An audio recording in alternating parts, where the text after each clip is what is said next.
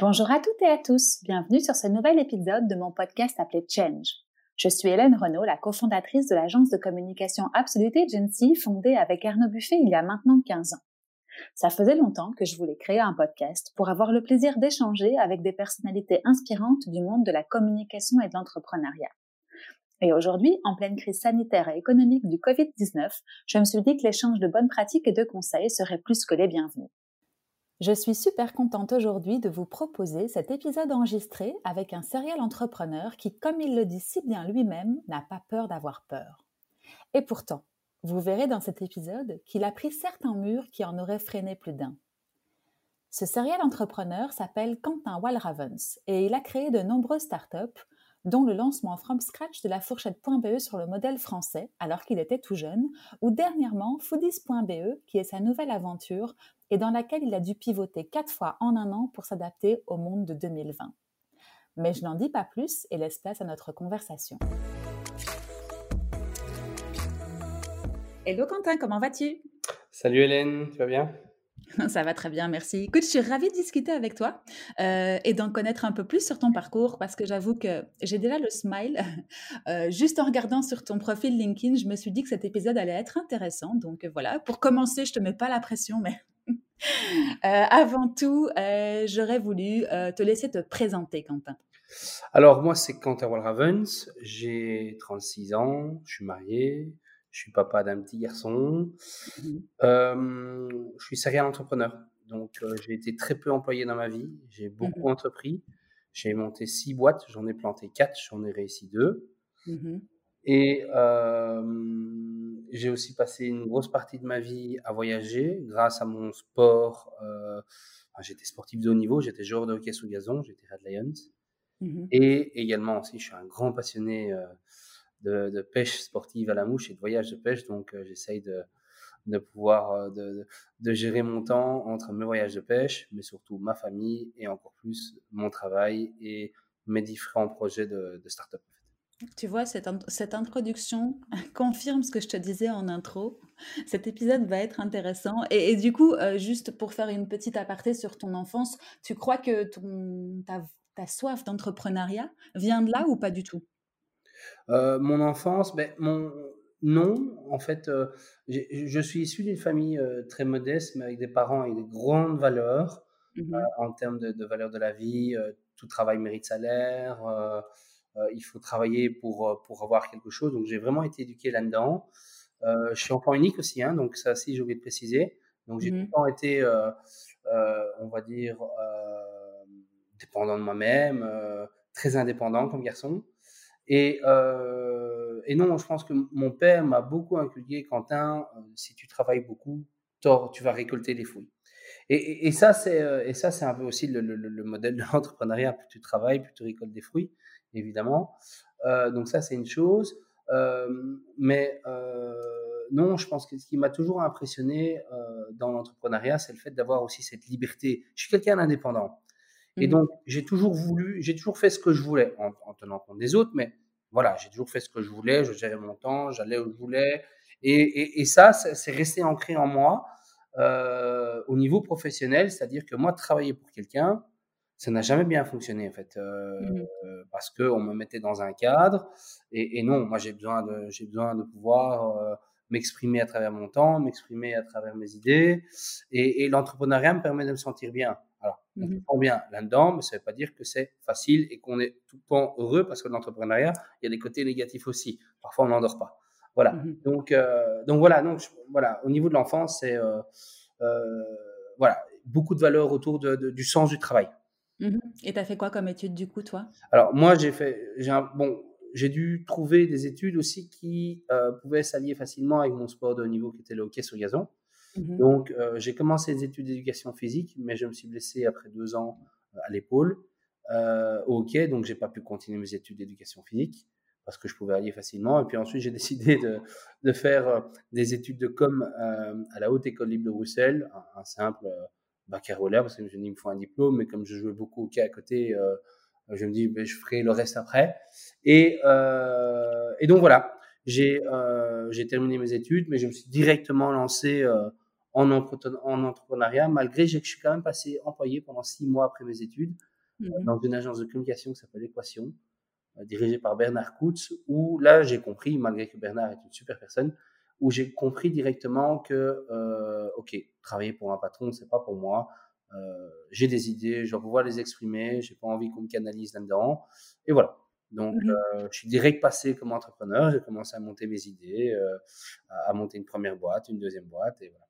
Et comment tu as fait alors quand, quand tu es passé de l'entrepreneuriat et après tes six premiers mois, on va dire que tu t'es dit non, c'est pas fait pour moi, tu t'es lancé du jour au lendemain sans, sans avoir forcément d'idée ou tu avais déjà quelque chose en tête Je suis une machine à une idée, hein, j'ai une bucket list de start-up à faire.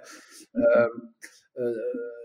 Ma, ma, première entreprise, c'était quoi? J'ai voulu monter une boîte de marque de stick de hockey tout à mmh. fait de mon côté en, genre confidentiel. Donc, j'ai pas beaucoup d'amis qui, qui, étaient au courant de ce projet-là, même s'ils le, sont, ils le savent maintenant. Et donc, je suis parti en, je suis parti en Inde, au Pakistan, j'ai été visiter euh, des usines. Et euh, en fait, euh, j'ai voulu monter ma boîte, j'avais touché un héritage où j'ai touché 25 000 euros. Et avec ça, je me suis dit, OK, je vais monter, je vais acheter mon premier stock de sticks de hockey. Je vais devenir le, je me prenais pour Steve Jobs et Bill Gates parce que j'avais 25 000 euros sur mon compte. Mmh on va tout déchirer. Et en fait, j'ai investi pour 24 000 euros de, matériel de hockey, 2 000 euros de frais, 1 000 mmh euros en cours de ma poche. Et je me dis, OK, on va tout commercialiser. J'avais un petit plan marketing et tout. Et ce qui s'est passé, c'est que le conteneur n'est jamais arrivé en Europe. Le conteneur, je ne sais toujours pas où il est. Mais non. Donc ça, c'est ma première aventure entrepreneuriale. Il donc tu avais tout misé. Tu avais misé ce que tu avais, ta mise de départ, en tout cas, tu l'as perdu dans ce conteneur et tu ne l'as jamais retrouvé finalement. voilà, jamais retrouvé, je ne sais pas où il est. Premier échec. Voilà, voilà. Et donc.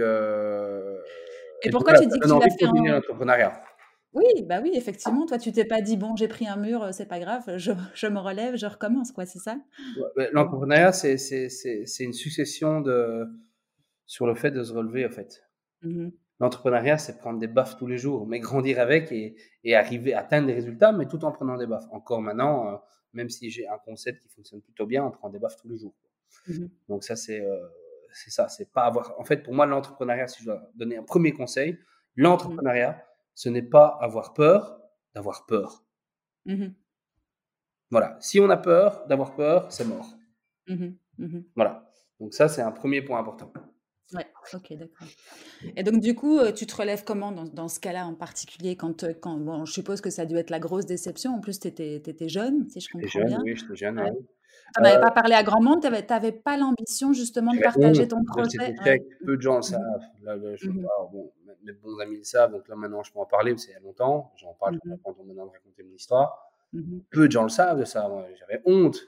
Je me prenais pour le king, de, le, king du stick de hockey et euh, hop, en, en, deux mois tout était capoté. Donc euh, voilà, j'ai même pas vu un. Euh, et tu avais arrêté le hockey en parallèle? Non, non, non, on continue à jouer au hockey de haut niveau. Hein. C'est pour ça que ça, ça, c'était facile à lier. J'étais en plein dedans. Euh, mmh j'avais une, une, chouette image dans le hockey, donc je pouvais euh, me servir de ça gratuitement, évidemment. Mmh et, euh, et, voilà. Donc, mmh donc ça, ça a été un moment très, très difficile. Et puis, directement, j'ai bifurqué sur un projet où j'avais besoin de peu de fonds. Et, et, et, en fait, c'était un peu la mode des restopass. Je ne sais pas si, si, si tu as connu ça. Donc, tu achètes un mmh. petit carnet à, mmh. à 35, ah non, à, à 50 euros et tu as pour euh, 3000 euros de réduction dans les restaurants là-dedans, dans ce petit carnet. tu arrivais avec ton petit carnet, bonjour, tu réservais, et puis voilà, j'ai droit à 30%, et avais, on te retirait ton coupon de ton petit carnet, et puis tu pouvais faire tous des restaurants qui étaient présents dans le petit carnet. Et moi, mmh. j'ai voulu lancer un concept qui s'appelle euh, qui était vraiment où je, je mettais auprès de la communauté du hockey qui, reprend, qui représente quand même 15 000 personnes à Bruxelles, euh, et, et tous leur, euh, leur, leur, les 15 000 joueurs de hockey et leur, et leur famille, donc c'est quasi plus de, allez, ça peut être plus de 100 000 personnes, mmh. et euh, où je proposais un petit carnet qui proposait des, des, des promotions, euh, des gens du hockey qui ont un commerce auprès des gens du hockey. Mmh. Voilà. Donc, avais monté une tu voulais monter une communauté autour Une communauté à travers un petit carnet, voilà. Les gens achetaient le petit carnet 50 euros, je le commercialise, 25 euros, pardon. Je il y avait pour 2500 euros de réduction dedans. Mmh. Et, euh, et, les, euh, et je commercialisais ça au sein des clubs de hockey aussi. Et c'est les clubs de hockey qui le vendaient pour moi et ça les aidait aussi à récolter des fonds pour pouvoir financer leur école de jeunes. Donc, ça avait un, tout un, on va dire, une petite économie euh, circulaire là-dedans qui tournait bien mmh. et ça a mmh. cartonné en fait.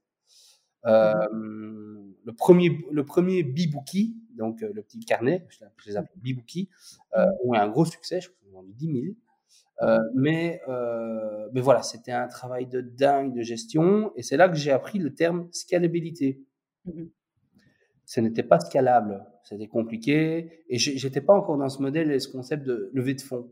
Mmh j'étais bloqué, j'étais crevé, j'étais cuit après la première vente de mon book parce que je suppose que tu devais aller quasiment vers chaque partenaire, entre guillemets, pour aller leur, leur présenter le projet, parce que c'était pas très très connu à l'époque, je ah, suppose. c'était pas du tout connu, j'ai inventé un truc. Donc, ouais, c'est ça. Donc tu devais pousser chaque porte, les convaincre, les, les, faire signer, et puis ensuite mettre tout ça dans ton commercialiser les bouquins et faire le suivi de la logistique et de la comptabilité avec les clubs et tout ça. Et mmh. ça, c'était un casse-tête, c'était fatigant, j'étais épuisé. Et donc là, je me suis dit, waouh, euh, bon, euh, c'est pas possible, on arrête tout ça. Euh, fallait que je me réinvente et j'ai voulu bifurquer dans le digital. Et c'est là que, mmh. en regardant un peu ce qu'il y avait sur le marché, donc il y avait Groupon évidemment, mais il y avait aussi, je suis tombé par hasard euh, parce que je partageais un bureau à Lannes dans les, dans, dans, dans les anciens bureaux de Systémat. Euh, Systémat parce que c'est le monde du hockey m'a beaucoup aidé, dans, on en parlera après, mais le monde du hockey m'a beaucoup aidé au niveau relationnel dans l'entrepreneuriat. Mmh. Ça, c'est important. Euh, ce réseau-là m'a vraiment beaucoup aidé. Mmh et, euh, et, donc là, j'ai rencontré un gars qui s'appelle euh, Marc Gélance-Berger. Et euh, on discute, on mangeait notre sandwich ensemble. Il louait aussi un petit bureau là. Il lançait une boîte qui s'appelait bientôtvendu.com, euh, qui est une start-up de, de, vente de biens immobiliers. je pense que elle n'a pas continué, mais voilà. Et lui, il a un frère qui s'appelle Bertrand Gélance-Berger, qui est le premier fondateur de la fourchette en France.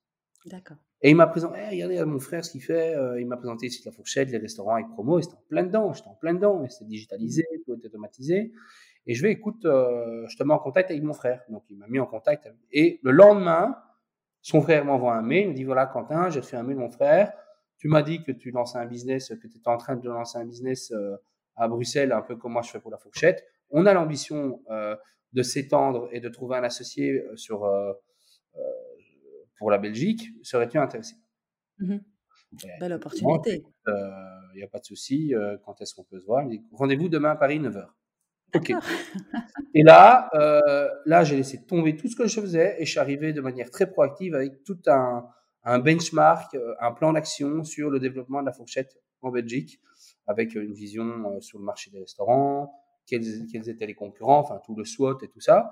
Mmh. Et, euh, et c'est comme ça que j'ai directement euh, séduit euh, par, par, le, par, par la proactivité que j'ai pu mettre et l'opportunisme que j'ai pu mettre, et aussi mon côté un peu sales et, et rassurant et convaincant et, battant, comme j'ai pu le montrer lors de mon, quand je pitché, quand je me suis pitché en fait, mmh mmh et, et j'ai pitché le marché belge pour voir il faut aller en Belgique. ils m'ont dit ok, go, on y va quoi. Avec quel âge là? Là, j'avais 25 ans. Oui, c'est ça.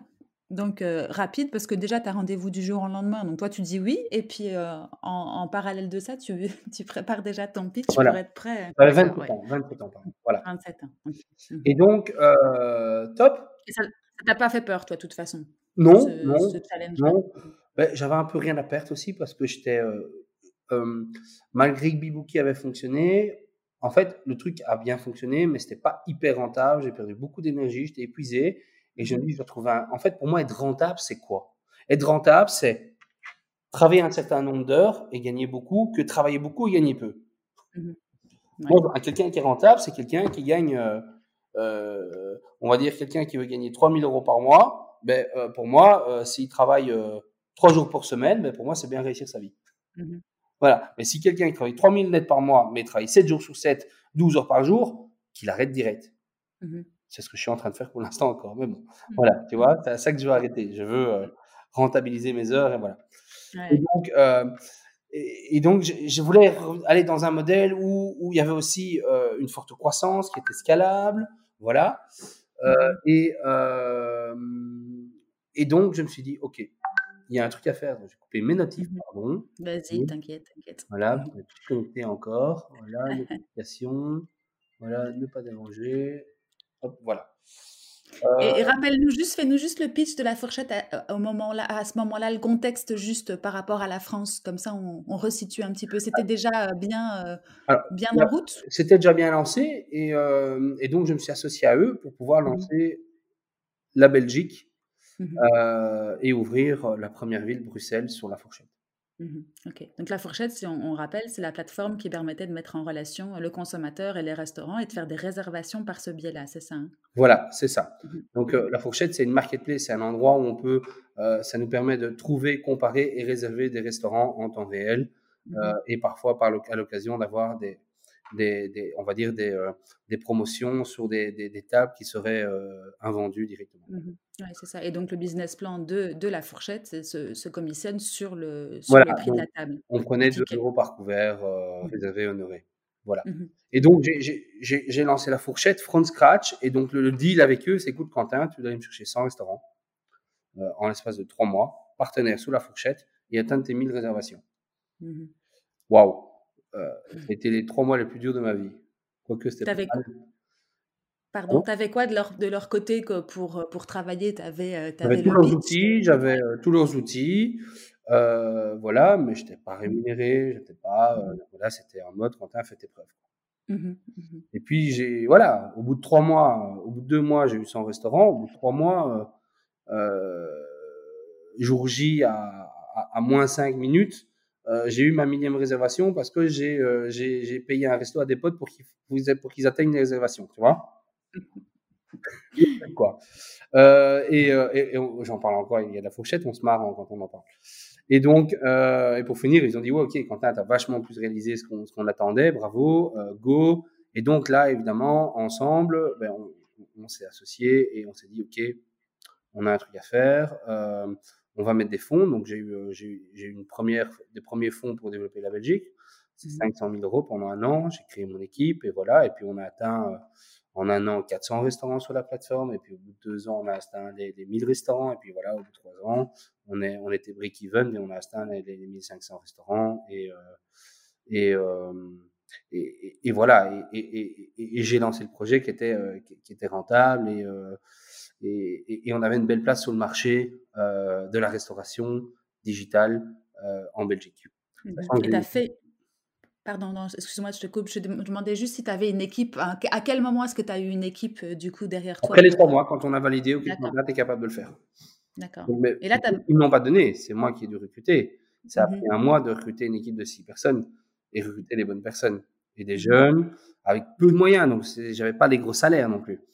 Donc, euh, donc voilà, j'ai recruté des équipes, j'ai fait des erreurs dans, dans mes recrutements, j'ai fait de très bons recrutements, euh, voilà. Et donc, euh, et on est arrivé à, ce stade-là et, et, ça a vachement bien réussi.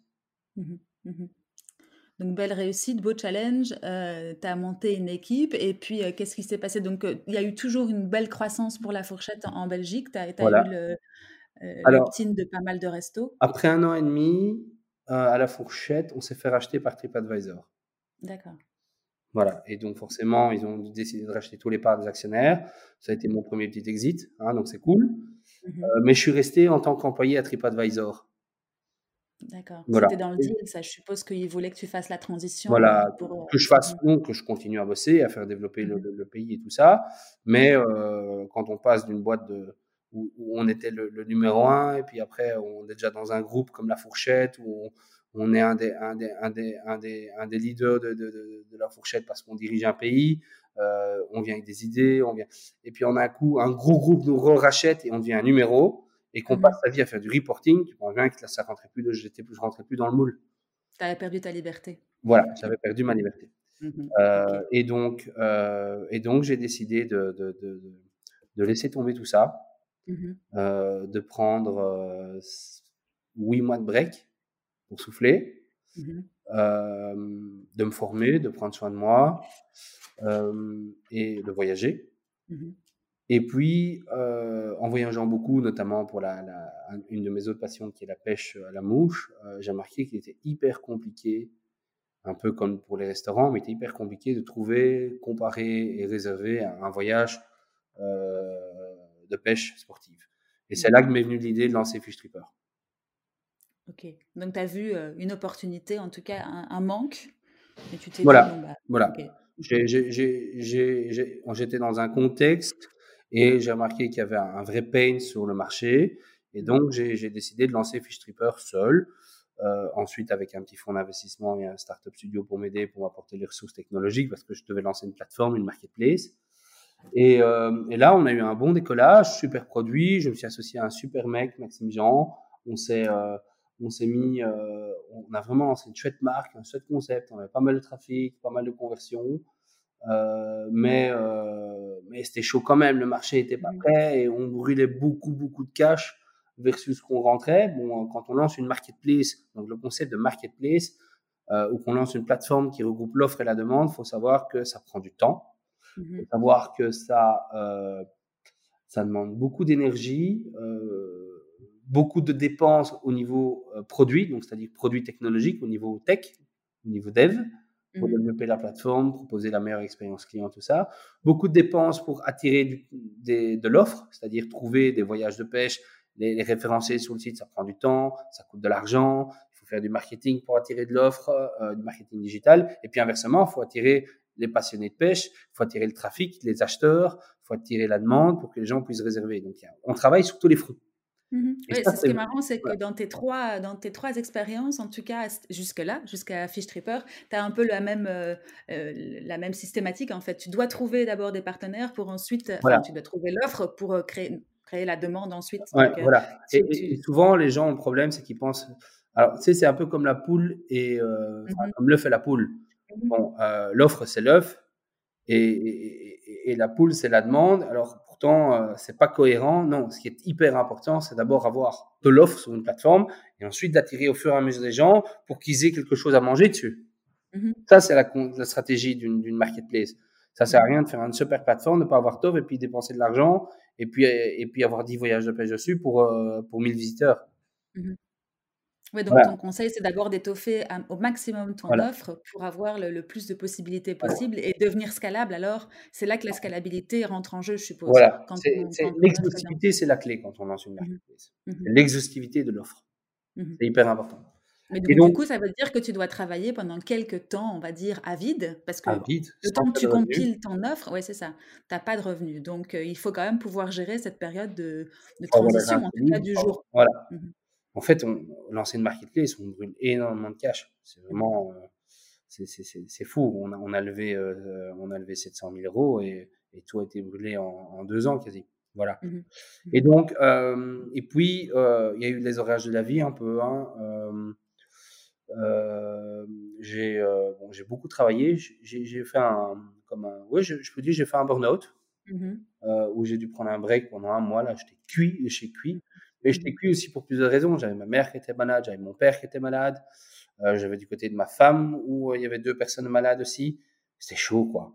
Mmh. Et, euh, et puis, euh, et puis, on avait du mal aussi à avoir un enfant. C'était très compliqué. Mmh. Et beaucoup d'échecs. Et puis, le business était dur. On voyait que, que, que, que, le cash descendait, que, que la caisse se vidait. Beaucoup de stress. Et, et à un moment, j'ai pris une décision sur, OK, bon, qu'est-ce que je fais? Et j'avais remarqué que j'étais plus la bonne personne pour diriger Fish Tripper, en fait, mmh. sur le, mmh. sur, euh, parce que on a vraiment tout digitalisé. Et moi, je suis pas quelqu'un qui apporte un apport digital. Je suis un très bon pèlerin, un très bon évangéliste, euh, meneur d'hommes, créateur d'équipe. Euh, j'ai un ami, Raphaël Albertal, qui est aussi associé avec Malanfodi. Il dit Quentin, tu es le meilleur pour lancer from zero to one, tu vois. Mmh. Déménage, tu vas créer de l'offre, tu vas chercher, mais après, euh, c'est là qu'il faut rentrer dans des process, qu'il faut développer des produits et qu'on doit faire appel à des nouvelles compétences beaucoup plus techniques dans les startups et que là, tu perds un peu, euh, et si tu n'as pas les fonds, mais euh, tu, tu, coûtes de l'argent un peu pour rien en fait. Mmh c'est vrai, mmh je coûtais de l'argent pour rien pour Fish Tripper. Donc, je me suis viré. je me vire, je quitte. Mmh Max, tu prends les rênes. mon associé, tu prends les rênes, tu lances. Il était hyper digital friendly, le gars, il savait tout faire. Euh, de développer, à faire des, campagnes marketing, à faire du graphisme.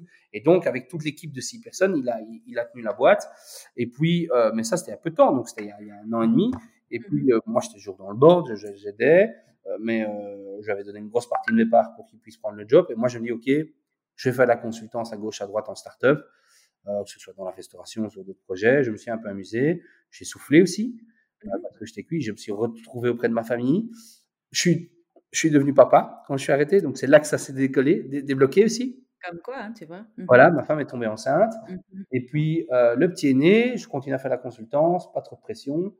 Euh, mais bon, voilà, j'avais soif d'entrepreneuriat et donc mmh j'ai, euh, j'ai lancé, j'ai lancé Foodies. Mais il faut savoir qu'en parallèle, Fish Tripper, on a, pris le Covid en plein dans les dents. On a vu énormément de voyages annulés, énormément de partenaires qui étaient, qui étaient plus dispo pour, pour nous aider à travailler, qui ont fermé même. Mmh et, donc voilà. Donc ce qui s'est passé, c'est que ben, Fish Tripper, on est en train de chercher une solution pour pas mettre la clé sur la porte là maintenant. tout est à l'arrêt. et donc, on doit tout simplement essayer de trouver le moyen pour pouvoir relancer la boîte voire même trouver un acquéreur qui a peut-être les moyens, les ressources pour pouvoir. Mais bon, avec, euh, avec la conjoncture actuelle qui, qui, qui, sur le tourisme, euh, les voyages ou autres, qui est un secteur tertiaire, euh, voire même quaternaire, qui, qui, qui, qui, qui n'est plus du tout prioritaire en pleine, en pleine conjoncture actuelle, mais on a un vrai brouillard en fait. Mmh mmh mais même dans tous les domaines, on a un vrai brouillard, hein, pas dans la médecine. Mmh euh, et donc, ce qui se passe, c'est que, enfin, dans le médical, euh, et donc, ce qui se passe, c'est que bon, voilà, là, on, est en train, on, est dans un mois charnière où on ne sait pas ce qu'on va faire de Fish Tripper. Mais bon, en parallèle, moi, je, me suis repris et j'ai lancé une boîte qui s'appelle Foodies. Euh, et ça, c'est aussi parce que j'ai remarqué en travaillant que c'était toujours hyper, enfin, c'est vraiment une charge mentale de s'organiser à bien manger au travail. Mmh tu as raison, tu as raison. On se demande toujours euh, dix minutes avant, enfin à, l'époque, euh, avant Covid, parce qu'on on en, on en reparlera.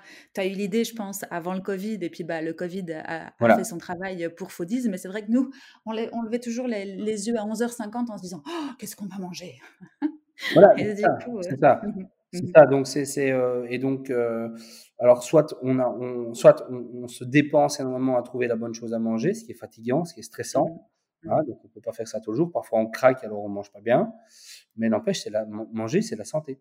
Euh, et, euh, et, donc moi je me suis dit ok, on va lancer un business pour faciliter les employés des entreprises et aider les entreprises à aider leurs employés à, mieux manger plutôt. Tu vois mmh mmh Donc ça c'est ma vraie mission. J'aide les entreprises à aider leurs employés à mieux manger. Mmh et donc on a lancé euh, Foodies, qui est un concept très simple. C'est un food market en ligne. Donc, euh, c'est le concept d'une dark kitchen, hein, restaurant. Donc, une dark kitchen, c'est quoi? C'est une cuisine centrale qui opère des restaurants virtuels, des marques virtuelles que j'ai créées. Euh, par exemple, une marque de sandwich, une marque de wrap, une marque de bowl, une marque de bento, une marque de soupe, hein, un restaurant de soupe, un restaurant de bento. Et, et j'ai tout différencié ça sur la plateforme. Et je propose à chaque entreprise d'avoir sa propre plateforme personnalisée. C'est-à-dire qu'en tant qu'employé, ben, j'arrive au bureau le matin et avant 11 heures, je dois commander mon lunch pour être livré à midi. Mmh donc en fait, en gros, c'est pas des restaurants qui avaient pignon sur rue qui se sont euh, alliés à toi, c'est toi qui as créé euh, un nouveau concept de restaurant avec euh, une multitude de choix à l'intérieur. Voilà, le restaurant, c'est moi. C'est-à-dire que ma grande carte de plats, je l'ai déclinée comme si c'était des restaurants différents. Mmh ok, donc en fait, c'est une cantine digitalisée, si je comprends bien, qui s'adresse à, un public B2B forcément d'entreprise, mais tu concurrences les, messes ou les restaurants d'entreprise Je concurrence évidemment les messes, les, mmh entreprises. Il hein. faut savoir que, en fait, donc la première mission, c'est aider les entreprises à, aider leurs employés à mieux manger. Et puis la deuxième mission Foodie, c'est un peu mais désindustrialiser euh, la restauration en entreprise aussi.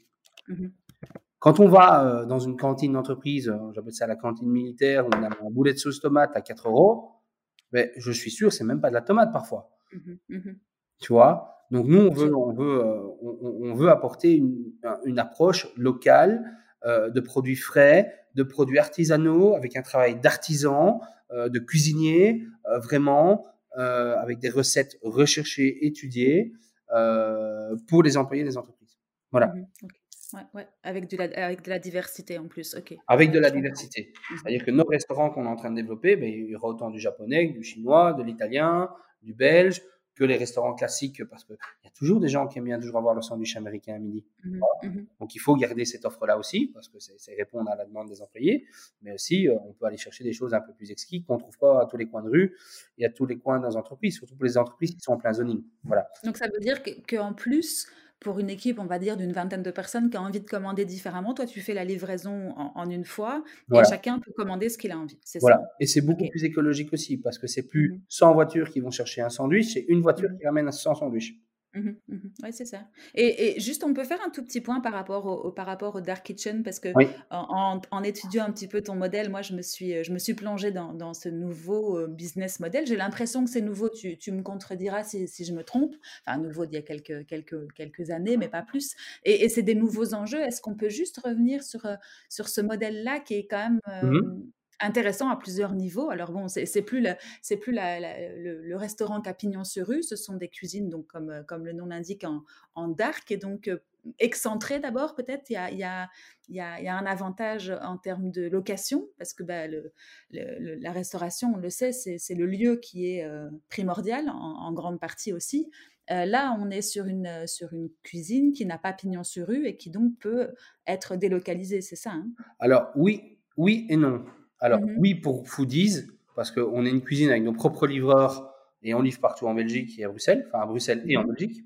Mmh Après, maintenant, il y a des dark kitchen qui fonctionnent uniquement sur des partenaires comme Deliveroo, Uber Eats, Takeaway. Et donc, eux, c'est important d'être bien placés parce qu'évidemment, ils vont toucher une clientèle de périmètre. Il faut, par exemple, si je dois lancer une dark kitchen à Bruxelles, je vais la lancer à XL, par exemple. Parce que c'est super belle clientèle qui commande beaucoup en ligne et qui recherche des mets, euh, on va dire, une cuisine assez spécifique. Et donc, il me faut pouvoir trouver une cuisine au centre de Bruxelles qui, qui, qui, qui a un réseau d'achalandise, euh, qui a, on va dire, une zone d'achalandise, euh, on va dire, où je peux toucher un maximum de clients. Mmh. Voilà. Donc ça, c'est une chose. Dark Kitchen, ça dépend de la stratégie commerciale de la Dark Kitchen. Si la Dark Kitchen travaille avec des partenaires comme Deliveroo, Uber et veut livrer des particuliers, mmh. là, il est clair que euh, elle doit elle doit avoir pas pignon sur rue, mais elle doit être dans une zone, une zone, une bonne zone. Donc ça peut être un, un, un, hangar au milieu de Bruxelles, mais il n'y a pas pignon sur rue, mais elle doit avoir accès. Il doit y avoir aussi une zone euh, qui peut permettre justement aux livreurs de se poser euh, et de venir chercher les marchandises, aux fournisseurs de venir livrer aussi. C'est ça le problème, parce qu'on a beaucoup de, de dark kitchen ou euh, qui ont des problèmes avec le voisinage. C'est-à-dire mmh. qu'il y a 50 livreurs qui attendent dans la rue, mais les voisins ne sont pas contents, par exemple. Mmh il y a pas mal de challenges comme ça euh, euh, mmh. qui sont tombés. Donc voilà, donc la Dark Kitchen, déjà, il y a, ce côté, ça dépend de la stratégie que tu utilises. Oui, c'est ça. Comme toi, tu es en B2B et que tu as, tes propres, as tes propres livreurs, si je comprends bien, tu es moins dépendant des, des, réseaux comme Uber Eats, etc. Voilà, je ne suis pas du tout dépendant et, et je ne paye pas de com. Ce qui me permet aussi de proposer un prix hyper abordable euh, aux employés de mes, de mes entreprises clientes, mmh parce que justement, je ne suis pas, on va dire, soumis à une mmh mmh. commission. D'accord. Et tu pas par rapport à Je fais juste la comparaison jusqu'au bout par rapport à un restaurant. Donc, tu n'as pas de serveur, mais tu as des cuisiniers. Voilà. Et, et, donc, du coup, par contre, l'investissement. Mes serveurs, c'est les livreurs. Oui, d'accord. Oui, c'est ça, c'est les livreurs, oui, exactement. Mais par contre, l'investissement, je suppose qu'il est dans la data, du coup. Voilà, l'investissement, il est dans la plateforme aussi, dans la data. Euh, l'investissement aussi est quand même dans la cuisine parce qu'on essaye aussi de... de alors, le donc, premier principe d'une Dark Kitchen aussi, c'est de proposer une cuisine qui est, qui est hyper optimisée au niveau de sa production, de ses fournisseurs et de ses coûts. Mmh le but est de faire du volume sur parfois même du monoproduit. Alors quand je parle de mode c'est pas avoir une, avoir une carte de, quand je lance des, des Pokéballs, hein, donc des, des, des, des Pokés, mais mhm. euh, autant avoir quatre Super Bowls où la maîtrise des coûts, la maîtrise de l'opération, la maîtrise des coûts de la production, des coûts de l'assemblage, des coûts du packaging, des coûts des fournisseurs est hyper maîtrisés. Et on sait qu'on connaît très bien nos marges. Et avec du volume, c'est là qu'on devient rentable. Voilà. Ça, c'est une cuisine qui tourne avec le moins de process possible et les process les plus simples. C'est là qu'on vient avec de la rentabilité. Mmh ok, d'accord, je comprends. Et, du coup, il y a aussi un, tout un, questionnement par rapport, à, par rapport à, la qualité des ingrédients. Ça, j'ai bien compris. Vous faites du chaud, du froid. Il n'y a pas de souci pour vous de livrer du chaud. Alors, euh, nous, on envoie tout froid, les gens D'accord, c'est ça. On s'est positionné comme ça. Comme ça, il n'y a pas de souci. Mmh. Mmh ouais, c'est ça. Mais on envoie du bon. Tout est frais du jour. Mmh ok. Et juste une petite question, donc ça c'est l'idée que tu avais eue avant le Covid, si je comprends bien. C'était le pain, c'était on n'a pas assez de choix en entreprise ou en tout cas, on, tu veux offrir plus de choix, plus de diversité avec des produits de qualité. Donc pour euh, pour contrecarrer, on va dire l'effet messe, euh, effectivement, avec le, les repas pas forcément ou forcément industrialisés par rapport euh, par rapport au prix. et donc du coup, raconte-moi un peu les débuts, les jours 1. Alors le jour 1, donc j'ai mis une semaine à lancer mes quatre premiers restaurants, c'était très facile. Mmh semaine 2, j'ai vendu mes premiers plats avec mes premiers mmh clients. et au bout de six semaines, j'étais déjà à 150 commandes par, par jour le midi. Mmh et, on tournait à deux. J'avais un cuisinier et, et moi-même qui préparait les commandes et un, et, un ou deux livreurs qui, qui livraient les 4-5 entreprises différentes. Et puis, paf, donc j'avais, et, j'étais en train de recruter des nouvelles entreprises. Donc j'allais avoir, j'allais vraiment, on avait, on, avait le vent en poupe et paf, on s'est pris le Covid dans la tronche, c'est moi l'expression. Mmh. Mmh et donc là, évidemment, ça a été. Euh, ben, j'ai fermé deux semaines déjà, hein, quand, mmh le confinement a commencé, parce que tout le monde à la maison, euh, on était complètement aveugle, avec pas, pas dans le brouillard, on était aveugle, on ne savait pas ce que ce virus était, si on allait tous mourir, si ça allait être la, pandémie, euh, on ne savait pas. et puis donc au niveau marché, je suis ok, on pose, et puis j'ai commencé à analyser, ben waouh, les familles des parents qui travaillent à la maison, qui ont leurs enfants à la maison, qui doivent faire du télétravail, mais ils doivent en même temps faire des courses. Ils ont peur de faire des courses euh, à cause du Covid parce qu'on ne savait pas trop. Ils doivent aussi s'occuper de leurs enfants, cuisiner ou autre. J'ai dit, OK, on va lancer un restaurant pour les familles en mmh. ligne, livré à la maison. Et donc, on a lancé euh, Tribu, qui est un, de mes restaurants qui existe encore, mais je l'ai mis en pause là maintenant.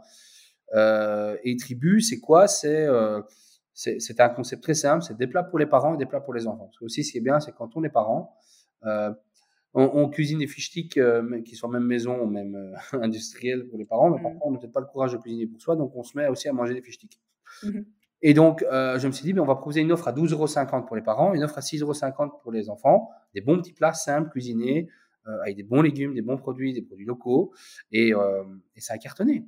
Par contre, c'est pas rentable, parce que c'est une livraison, enfin une commande, une livraison.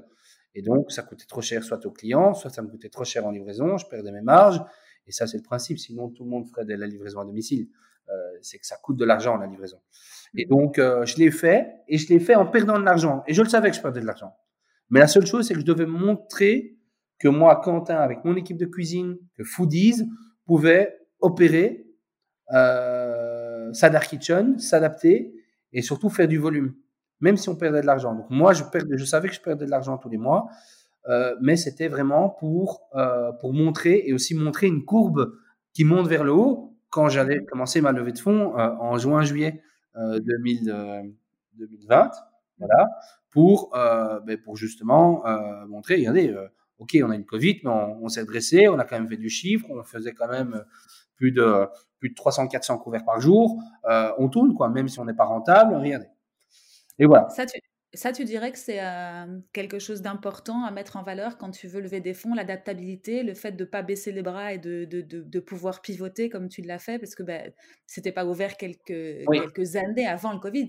Enfin, tu as, créé Foodits quelques mois avant le Covid et, et bam, en une fois, tu as, dû pivoter, mais en deux semaines. Et, là, tu repivotes encore. C'est vraiment une faculté qui est, qui est importante pour les fonds, tu dirais? Ah, c'est hyper important. En fait, mmh il y, a plusieurs type d'entrepreneur. Et c'est pour ça que quand on entreprend, on ne doit jamais être seul. Hein. Mmh euh, parce qu'on ne peut pas répondre à tous les profils pour que lancer une bonne boîte. Hein, mmh les grosses boîtes, euh, rarement les gens se sont fait seuls. Ils ont toujours, des profils complémentaires. C'est pour ça que j'ai recruté un associé là maintenant qui est top, mmh qui, qui m'aide justement à compléter les grosses lacunes que j'ai dans d'autres domaines. Donc ça, c'est la première chose. C'est que moi, ma force, c'est que je lâche rien. Je suis un battant, je travaille et j'ai pas peur d'avoir peur de nouveau. Tu vois, je me suis lancé et, bon, c'est aussi le fait que j'ai des petites réussites avant, que j'ai pu, j'ai peut-être le luxe ou le confort de pouvoir oser entreprendre aussi. Il hein. faut, faut, savoir aussi euh, une chose. Hein. Mais on était quand même dans l'inconnu, tout le monde, hein, au niveau marché, au niveau boulot, euh, euh, avec, avec la conjoncture actuelle. Donc, mmh moi, ce qui est hyper important, c'est que quand on veut lever des fonds, c'est de montrer qu'il y a une croissance, qu'elle soit petite, grande, moyenne, mais montrer qu'il y a une croissance et qu'on puisse expliquer pourquoi ça marche, pourquoi ça marche pas. Et qu'on puisse aussi montrer des learnings.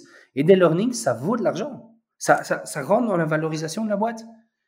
J'ai testé Deliveroo, Uber Eats euh, et Takeaway sur ma, avec Foodies, je les ai testés. mais ça vaut de l'argent de dire ça marche pas, c'est pas rentable, du moins avec ce que je fais mmh. ou avec ce que j'ai envie de faire. Voilà. Ça, c'est un learning, parce que ça m'a coûté de l'argent d'essayer. Mmh. Mmh. Donc, il y, a toute une série de learnings, euh, on va dire au niveau euh, voilà, il faut continuer à avancer pour un, pour faire des learnings, des learnings, pour valoriser ces learnings, mais aussi pour montrer une croissance, une courbe et montrer qu'on est capable d'opérer et d'aller chercher des clients et de, et de pouvoir tenir le, le, le, le flow d'un client du début jusqu'à la fin. Adapter ton produit au fur et à mesure du marché et de la conjoncture qui est pour l'instant est bien mouvante. Quoi. Ouais. Mmh voilà. Et puis bon, alors c'était un peu un match de ping-pong, hein, cette conjoncture. Hein. Hop, c'est déconfinement, ah, les entreprises reviennent. Donc moi, directement, mes clients veulent de nouveau que je travaille, mais en même temps, je continue à faire tribu. Donc à un moment, je savais pas faire les deux. Donc je dis, OK, je, je, repars dans les entreprises. Et donc, juin, juillet, août, septembre, hop, de nouveau, belle petite croissance, on décollait, et puis boum, reconfinement. Mmh et là, je fais, waouh ça c'est. Euh, et là j'ai failli, là j'ai dit stop, on ferme, on ferme et on attend. Mais euh, et c'est grâce à mes clients aussi que j'ai pu continuer à. C'est mes clients qui m'ont dit, écoute Quentin, euh, nous on doit absolument, on avait un événement pour pour les 20 ans de notre boîte. Et donc justement, il nous faut faire un truc. On doit livrer une apéro box, enfin un, un, apéro à tout le monde, euh, à 400 employés pour demain. Ok, je le fais. Et, et, donc, c'est avec mes clients en répondant à leurs demandes dans la conjoncture actuelle. Donc, c'est plutôt dire j'ai une idée, je vais la lancer et la tester auprès de mes clients. J'ai dit, j'ai été vers mes clients, comment est-ce que je peux vous aider maintenant? Qu'est-ce que vous avez besoin maintenant? En quoi Foodies peut vous aider? Et me dit Quentin, nous, euh, on a un lunch là euh, virtuel. Tu sais nous livrer un lunch à, à, à 50 adresses différentes en Belgique. Par contre, il y en a deux à Arlon. Ça va pour toi? Ouais, pas de souci, je fais. Mmh et de nouveau, j'étais parti en mode, on fait, on exécute, on amène une valeur, on calcule pas les coûts, on voit, on est en négatif, on brûle du cash, on a, on a des lettres de recouvrement, on paye ses fournisseurs à la bourre, puis de nouveau, on remet un peu d'argent dans le pot, on se rembourse parce qu'on a fait une grosse vente. Enfin, tu vois, c'est, c'est, c'est, c'est mmh un ouest, quoi. Mmh et, euh, et puis, euh, mais toujours aller vers l'avant, traction, traction, on monte, on monte, on monte. Et donc, c'est là que j'ai commencé à développer mon produit spécial confinement. C'est un produit qui s'appelle Connect Food, c'est-à-dire qu'on propose un catering pour tous les events et meetings virtuels pour les entreprises livrés à domicile. Mmh et je t'arrête juste parce qu'on va y revenir, mais je fais juste une petite parenthèse. Et un des learnings aussi pour les entrepreneurs, je pense, c'est ce que tu as cité il y a deux minutes, c'est d'apprendre en partageant avec le client ses, expériences, ses besoins. Et clairement, tu as été, au, as été sentir sur le terrain ce dont il avait besoin. Et comme tout fluctuait, ben, tu t'es adapté. Quoi. Donc là aussi, ça, c'est l'entrepreneuriat moderne. Belle adaptabilité. Ouais, ouais, maintenant, l'entrepreneuriat, c'est plus avant, j'ai une idée, je développe mon idée jusqu'au bout, et puis je vois mmh. si ça marche. Non, c'est mmh j'écoute un besoin, j'essaie de résoudre le besoin, et au fur et à mesure, j'essaie de le résoudre de mieux en mieux. Tu vois, le gars une voiture, je ne vais pas commencer à, créer une voiture directement, je vais d'abord lui donner un skateboard, tu vois. Mmh et c'est surtout la réactivité aussi, tu vois. Combien tu as créé de produits, en, enfin, de, de produits euh, à l'intérieur de ton J'ai pivoté Oui, c'est ça. Mmh et, ça, c'était, mais c'était la vision, au niveau de la stratégie, au niveau du budget, parce que relancer un produit, c'est au niveau du coût, il faut, faut re-shooter les produits, il faut repasser du temps avec le chef à faire du, du R&D dans la cuisine, du, du, recherche et développement dans la cuisine pour, euh, voilà, ça coûte, c'est des heures pour le chef. Donc, et chaque fois, et comme en, en, en, septembre, j'avais justement levé 200 000 euros et j'avais du mal parce qu'avec le Covid, tout était retardé. Euh, j'avais levé 200 000 euros auprès de, de, de, de Business Angel euh, euh, qui m'ont fait confiance dans mes expériences précédentes, malgré que Fish Tripper ont été un échec, ils, ils, ont continué à me suivre parce qu'ils n'avaient pas spécialement euh, l'idée, mais ils suivent aussi de l'entrepreneur. Mmh et, et, ça, euh, et ça, je peux pas le cacher. Alors, il y en a qui n'ont pas voulu me suivre parce qu'ils ont mal pris que Fish Tripper s'est planté. Et puis, il y en a d'autres qui m'ont dit, Quentin, l'exécution a été parfaite. C'est juste, voilà, pas de bol. Euh, les orages de la vie font que. Et, et voilà. Oui, et puis tu sais quoi, c'est aussi une mentalité très européenne parce que quand euh, tu es, quand es entrepreneur aux États-Unis, le fait d'avoir échoué, euh, c'est aussi valorisé. Alors que chez nous, bah, on te met un peu de côté peut-être ou euh, on n'a pas la même valorisation. Mentalité mmh. européenne, encore plus mentalité belge parfois. Mmh euh, voilà. là, je me mets un filtre, sinon je vais continuer à parler et ça peut être ah bien. Voilà. Donc, euh, donc ça, c'est une chose. Non, c'est clairement ce qui est, ce qui est hyper important. C'est voilà, c'est l'entrepreneuriat moderne. C'est voilà, moi, c'est, je serais jamais arrivé sans mes clients. Mmh Mais parce que j'ai accepté d'être près d'eux. C'est comme l'erreur de l'entrepreneur qui a une idée, qui n'ose pas en parler à ses amis parce qu'on a peur qu'on la copie. Mais non, justement, au plus t'en parles, au, mieux, au plus tu es confiant et au plus aussi on peut te dire stop, arrête euh, et on peut te remettre euh, droit chemin en disant écoute, tu es à côté de la plaque, ton idée va pas marcher. Et moi, je préfère quelqu'un me dit Quentin, t'as tort, ça va pas marcher, que quelqu'un qui me dise ça va marcher pour me faire plaisir. Mmh mmh Ou que tu n'en parles pas et que finalement, tu... Ouais, c'est ça, et que tu te plantes. Ouais, ouais, voilà. Les gens disent ouais, je peux pas en parler, c'est secret. Je fais c'est ridicule, parle-en. Euh, on est là pour t'aider, on va peut-être donner des infos euh, que tu connais pas. Moi, le nombre de fois où je dis, j'ai lancé ça. Ah, ben oui, justement, il y en a un autre et un autre qui vient aussi lancer ça. Ah, ben merci, si je n'en avais pas parlé, je ne le saurais pas. Mmh mmh et tu penses aussi que tes erreurs, euh, on va dire, de jeunesse, d'entreprise, d'entrepreneur, ça vient du fait que tu as voulu être en solo ou que tu as été solo peut-être oui, quelques fois ouais. Oh, là maintenant, première chose, j'ai travaillé sept mois seul pour, pour valider le modèle, pour apporter, montrer que je peux apporter une valeur seule. Et puis, direct en juin, j'ai commencé à recruter, à, recruter, à essayer de mmh trouver un, un, un, co-founder, un associé. Et comment tu as fait ça justement, si, je peux me J'ai tiré dans tous les sens. De nouveau, j'ai tiré dans tous les sens. J'ai été voir, j'ai été, été un peu, euh, euh un peu dans tous les râteliers. Mais pour finir, c'est dans mon entourage proche que j'ai trouvé euh, un gars. Euh, Thibaut, avec qui j'ai joué, contre qui j'ai joué au hockey pendant les années, qui était un très bon mmh ami, aussi un très bon ami à moi, qui était un pote, le mec, euh, euh, ingénieur de gestion, machine de guerre, grosse boîte de consultance. il est aussi dans, lancé dans l'entrepreneuriat mmh dans, la chaîne des restaurants Coquina à Bruxelles. Mmh et puis, et puis il est retourné dans un gros groupe qui s'appelle Burger Brand. Donc c'est toute la, c'est lui qui a développé avec avec avec un autre mec, mais c'est lui qui a développé, qui a fait développer la marque Burger King en Belgique. Donc il est passé de 3 Burger King à 46 en l'espace de deux ans. OK. La machine Aussi dans le monde de la foot, quoi. Et je suppose que de partager des valeurs sportives, arrête-moi si je me trompe, ça t'a aussi peut-être rassuré. Enfin, je suppose qu'il y, y, a des valeurs sportives qui se retrouvent dans, le, dans les valeurs de l'entrepreneuriat. Et du coup, c'est rassurant aussi de savoir que tu es sur des mêmes, mêmes bases. Valeurs de sport et valeurs de sportif, c'est pas la même chose. Non, des valeurs du sport de haut niveau. Mmh C'est-à-dire sens du travail, accepter, se remettre en question, accepter les échecs, accepter de perdre, euh, se remettre en question, doublement travailler, accepter les blessures, prendre soin de ça. Euh, voilà, prendre soin de ça, ne peut pas dire que j'ai tout le temps fait, mais. Euh, non, mais tu as su t'arrêter au bon moment pour te préserver et pour pouvoir repartir aussi. J'allais justement faire une parenthèse là-dessus et sur le fait que tu t'es arrêté, tu as su peut-être détecter, peut-être pour toi un peu tard, mais en tout cas, il n'est jamais trop tard pour, pour bien faire. Mais c'est aussi quelque chose qu'il faut, qu'il faut dire aux entrepreneurs, c'est qu'il faut s'écouter parce que vous êtes votre propre votre propre machine ou votre propre, comment on peut dire, outil.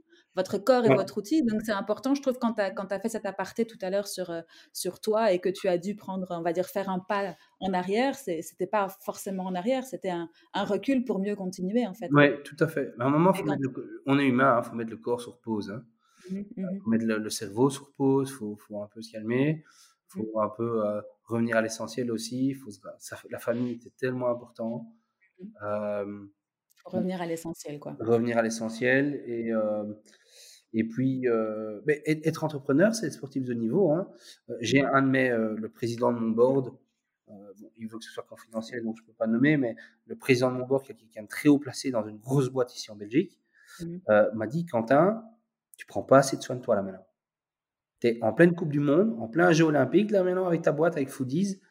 tu dois prendre soin de toi. Tu es un mmh sportif de haut niveau, tu es un athlète d'entreprise prends soin de toi. Mange mieux, bois mieux, alors que j'aide les gens à mieux manger parfois, tu vois. Mais mmh. parfois, on, travaille tellement que pour soi-même, on ne fait pas attention. et surtout, les athlètes de haut niveau, ils ont des phases de repos aussi. Tu vois, c'est ce que je, c'est ce que je ah me dis aussi. Il faut pouvoir euh, se reposer pour mieux repartir. on ne peut pas faire un marathon. à un moment, j'ai dit, euh, j'ai pas pu revenir vers toi assez rapidement parce que j'ai dû faire un break. Mmh je me un peu durant les vacances et, et semaines passées, sachant qu'on a aussi la compta 2020 euh, à terminer. Donc, mmh. c'était beaucoup de taf. Et, euh, et voilà. Euh, euh, c'était. Et alors, c'était intense, quoi. 2020 était intense. Est-ce que avant de, de, de, de, revenir sur 2020, fin 2020 et 2021, tu peux juste me dire en quoi Thibaut et toi, enfin, quelles sont vos complémentarités et ce que vous faites au jour le jour dans Foodies en, en termes de, de, fonction, de rôle? Alors, Thibaut, cartésien, moi créatif déjà. C'est déjà mmh deux choses différentes, même s'il est créatif et que moi je peux être cartésien parfois. Mmh euh, mais euh, Thibaut, c'est le directeur général, en fait. C'est devenu le directeur général. celui qui prend les décisions.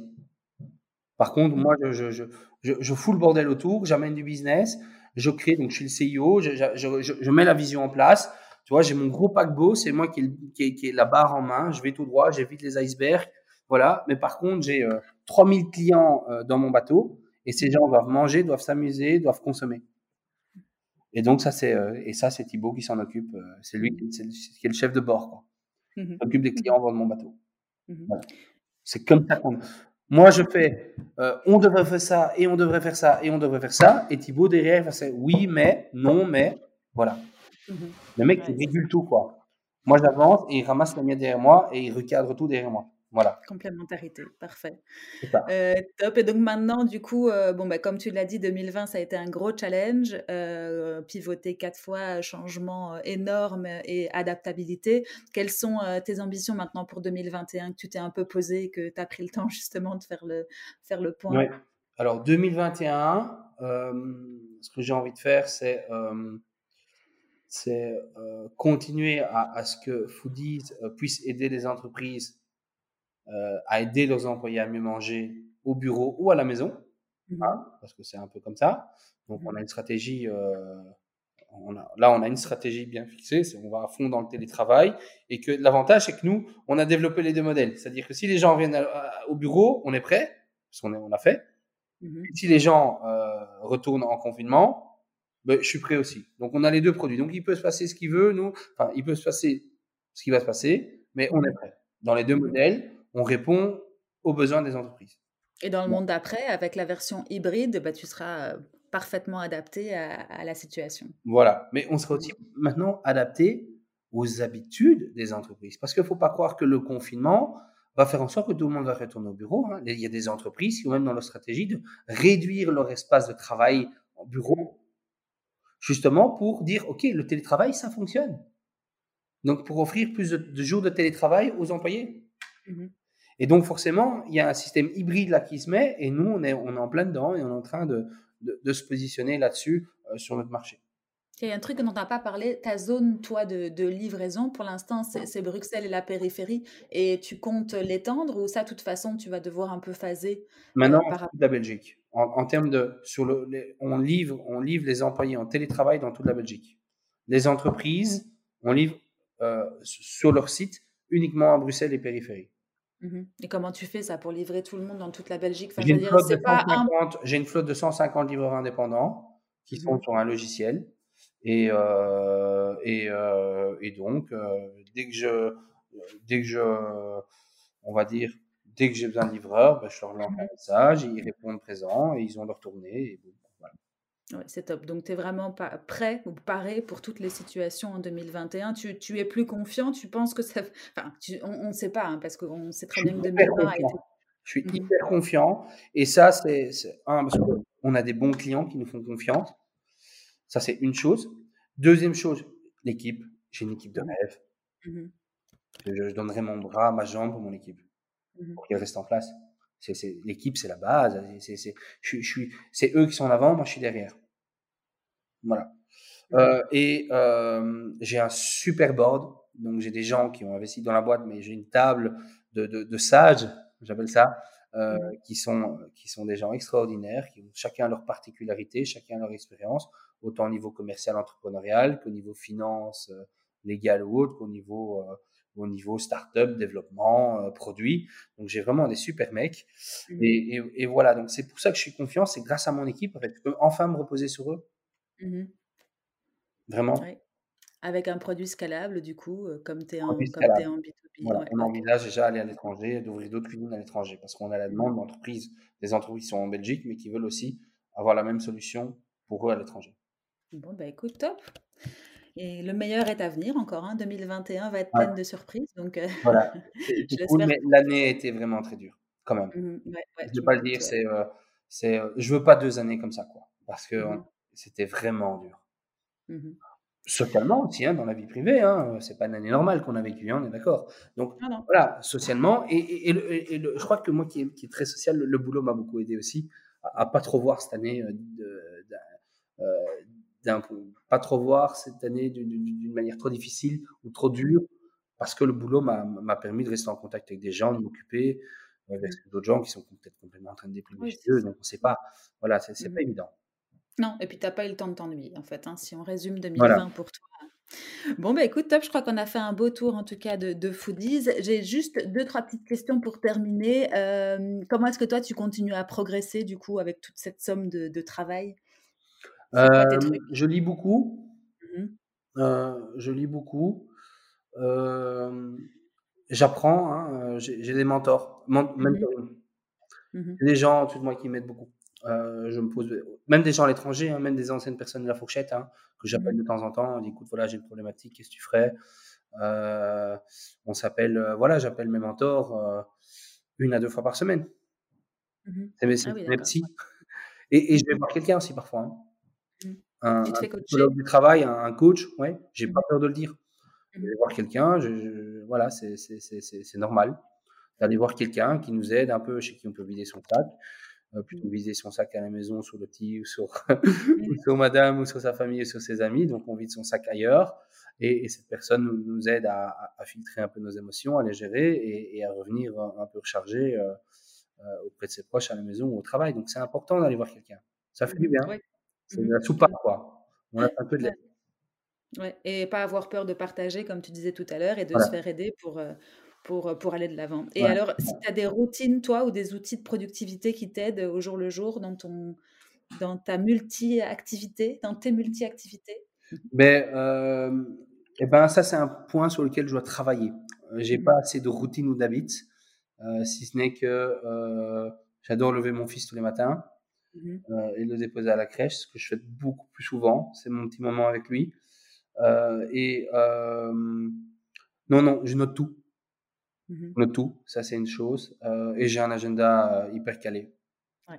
Et, euh, et je suis voilà, il n'y a rien à faire, mais tous les matins, je prends une demi-heure à préparer ma journée. Quoi. Sinon, je démarre mmh. pas ma journée sans ça. Sinon, j'ai l'impression mmh que je ne sais pas où je vais. Voilà. Ok, top. Bon, bah écoute, merci Quentin.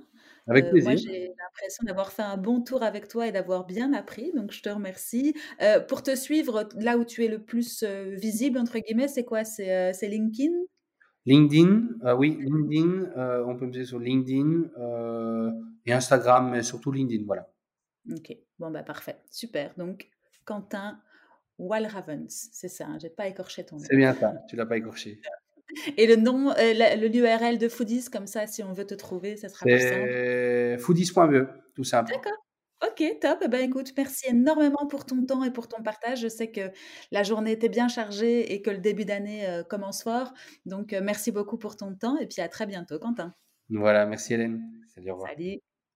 Et voilà, c'est fini pour aujourd'hui. J'espère que cet épisode vous a plu. Si c'est le cas, n'hésitez pas à me mettre 5 étoiles sur les plateformes d'écoute ou à le partager avec vos proches. À très bientôt.